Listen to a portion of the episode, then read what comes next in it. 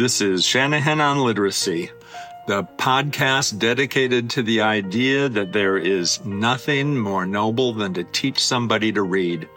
I'm Tim Shanahan, your host, and today's episode uh, focuses on qualitative assessment and student self-assessment and, and their value in reading instruction. Like many of these podcasts, this one was set off eh, eh, by a response that I made to a teacher's question. And so let's start with the teacher's question. She writes to me, our reading program has us evaluating students on several strategies and reading skills, uh, uh, orienting, predicting, monitoring, story elements, uh, identifying point of view, word solving, retelling, inferring character traits, determining theme. and she goes on.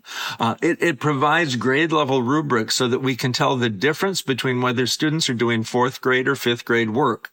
We're also encouraged to have the students themselves self-assess their progress on these elements. The idea is that we're to use these evaluations to help students see where they are.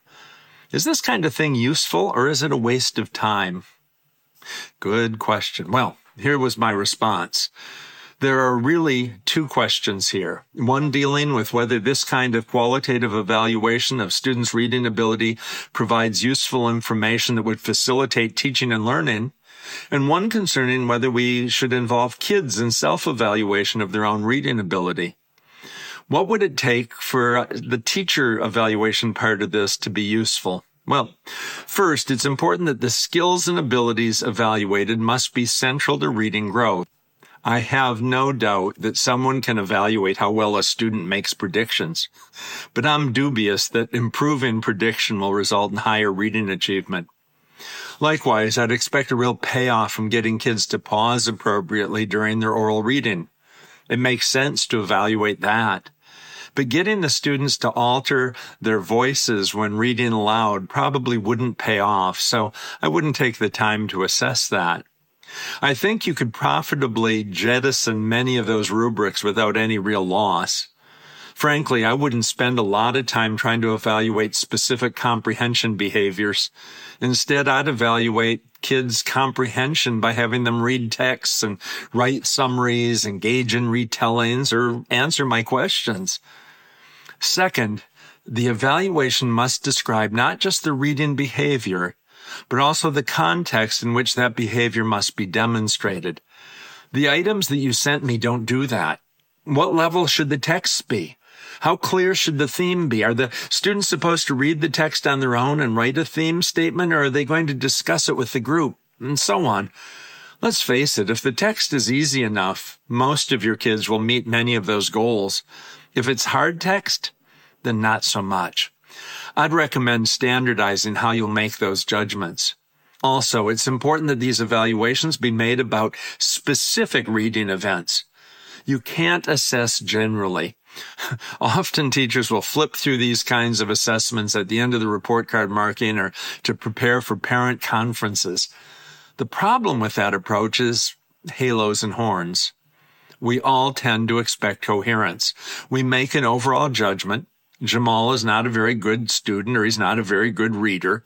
And then when asked about his vocabulary, fluency, comprehension strategies, and so on, we try to make those judgments consistent with our overall view. In other words, kids have either halos or horns. We're not good at developing separate and perhaps contradictory judgments on long lists of related skills and abilities. But if asked to evaluate something specific that we just observed, that we can do reasonably well, at least with some training and practice. And that last point isn't unimportant. I'd feel better if the publisher could provide evidence that teachers have successfully and accurately made these judgments and that doing so improved their teaching and student learning. Barring that, there is at the very least a need for some kind of professional development aimed at guiding teachers to assess students' reading. Again, my hunch is that that is not what's being done, which to me means these assessments are probably not very useful. So what about your second question? What about student self-evaluation? Now, I'm not a big uh, fan of the idea of kids grading themselves or trying to determine if they've learned a strategy adequately. Those kinds of evaluations are better relegated to the teachers. But involving students in self-assessment should have a, more of an instructive purpose than an evaluative one. Peter Afflerbach, a professor at the University of Maryland, says that he groups uh, self-assessment with closely related metacognition, self-awareness, comprehension monitoring, and even executive function, all of which, of course, are related to reading comprehension. Reading instruction should help kids to develop metacognition when they're reading. For example, your seven year old Olivia is reading her new library book. She reads, I love my supper. She pauses, looks at the picture with a puzzled expression and rereads that last line. I love my surprise. I love my surprise. Or let's say your boss asks you to read a document. She tells you that she wants to talk to you about it that afternoon. She isn't specific about what she wants to know. So you read the text and you think you understand it generally, but recognize that there are a lot of specifics that need to be reviewed before that meeting. Those two examples show metacognition at work. These readers are thinking about their thinking. They're paying attention to their reading and making the adjustments necessary to be successful. Developing those kinds of abilities for reading is an important instructional goal. Involving your students in self-evaluation can play an important part in the instruction towards that goal. There's a lot of research showing the importance of metacognition to reading, and several studies show that we can teach students to monitor comprehension, fix up misunderstandings, and select appropriate strategies. However, I know of no studies that have evaluated the self-evaluation part of their instructional routines. It's easy to think that would be a useful step, but at this point, I'm not convinced the evidence is adequate. Again, from Professor Afflerbach, in terms of practice, I think there's a demonstrable gap between the promise of late 70s and early 80s metacognition research and realization of that promise in reading curricula. I think he's right about that. Research reveals the challenges and complexity of self-evaluation, but overall it shows that it can contribute to learning. Most readers aren't especially good at determining how well they've comprehended a text. And the research hasn't been especially articulate about how to successfully teach kids to evaluate themselves, at least in ways that make them better readers. Nevertheless, it makes sense to me to involve kids in evaluating how well they're reading text passages and if they recognize where their comprehension is falling short to consider what strategies might address the problem. How to best do this? Well, remember, there isn't a lot of research direction here, but one thing that I would do would be to have students read texts at a range of difficulty levels, not just reading at their instructional level or the grade level, but easier texts, harder texts.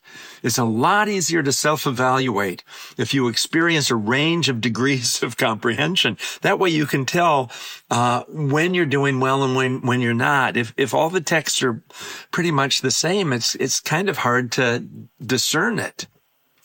Also, studies show that readers do better with self-evaluation when they're actively reading.